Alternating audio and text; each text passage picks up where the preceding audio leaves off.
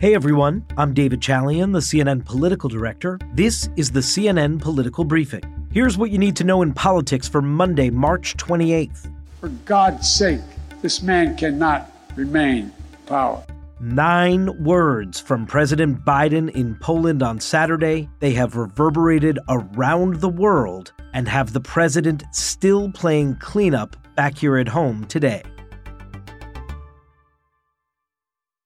So, those nine words that you just heard at the top of the podcast from President Biden, for God's sake, this man cannot remain in power, referring, of course, to President Vladimir Putin of Russia, it was an ad lib at the end of his major address dealing with the urgent battle between democracy and autocracy, and quite frankly, for the history books, this moment in time with this unprovoked war that we see Putin engaged in in Ukraine.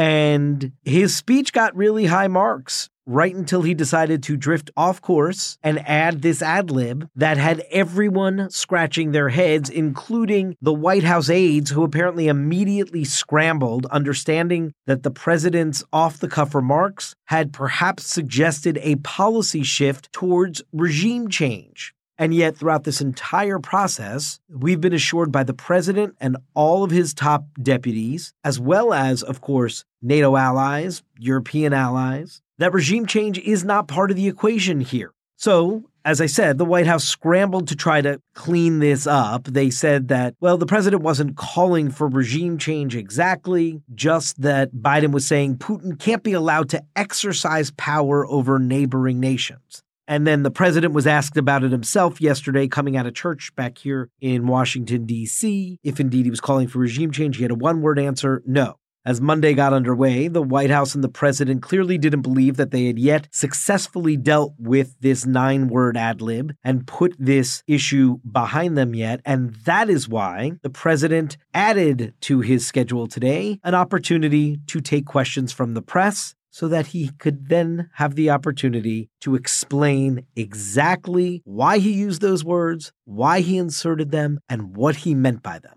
Number one, I'm not walking anything back. I was expressing the moral outrage I felt towards this man. I wasn't articulating a policy change. Other governments have suggested that this is a problem. I'm escalating things. Uh, no. Last thing I want to do is engage in a land war or a nuclear war with Russia. That's not part of it.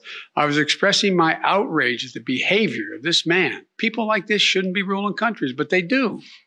The fact they do, but doesn't mean I can't express my outrage about it. And the idea that he is going to do something outrageous because I called him for what he was and what he's doing, I think is, is just not rational.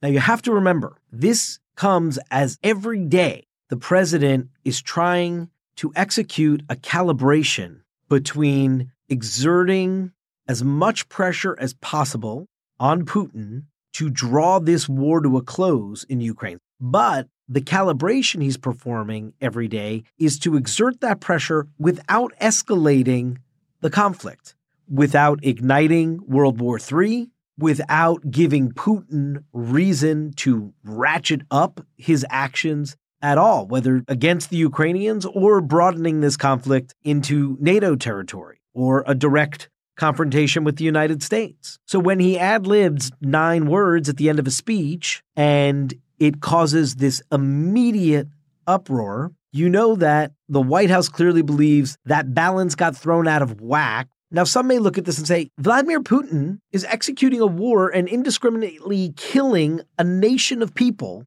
who, in their right mind, thinks he should stay in power. Totally valid question. But if it is not the stated goal of the United States to remove him from power, then the President of the United States has to be careful with his words. And you know who believes the President of the United States has to be careful with his words? Joe Biden, because he campaigned on that very issue regularly throughout 2019 and 2020 when he was running for president. You all know the words of a president matters.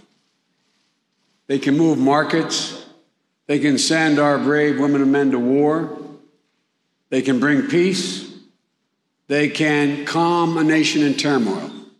Biden also gave the Russians an instant opportunity here, of course, for propaganda, because now they can simply say, hey, all this is about is that the United States wants to displace Vladimir Putin. In fact, the Kremlin spokesperson, Dmitry Peskov, responded to Biden's comments saying this is not up to Biden, this is up to the Russian people. And of course, he handed his political opponents here at home an easy opportunity to take a whack at him. Here was Republican Jim Risch, senator from Idaho, on CNN yesterday. This administration has done everything they can to stop escalating. There's not a whole lot more you can do to escalate than to call for regime change. And whoever wrote it uh, did a good job, hit the hit the right notes, and then to have that at the end, uh, the sour note at the end was uh, unfortunate to say the least. And the backdrop in which all of this is happening is that it's probably the worst time for the president to have created his own headache like this. According to a brand new NBC News poll just out yesterday, 70% of Americans in that poll said they had just some or very little confidence in Joe Biden's ability to deal with Russia's invasion of Ukraine. The poll was conducted before last week's trip that Biden took to Europe. Eight in 10 Americans in the poll are worried that the war is going to increase gas prices and possibly involve nuclear weapons. And the poll found Biden at his overall lowest approval rating in the history of his presidency in that poll, standing at 40% approval. So this is not the time where Joe Biden can be making mistakes like this that both have potential repercussions around the world where clearly our allies are concerned. And then, of course, there's just the need for the president to be as disciplined as possible, which his political opponents will be making hay of here, all at precisely a moment that Joe Biden needs to be playing error free ball. That's it for today's political briefing. Thanks so much for listening. And please take a moment and be sure to follow us wherever you get your podcasts.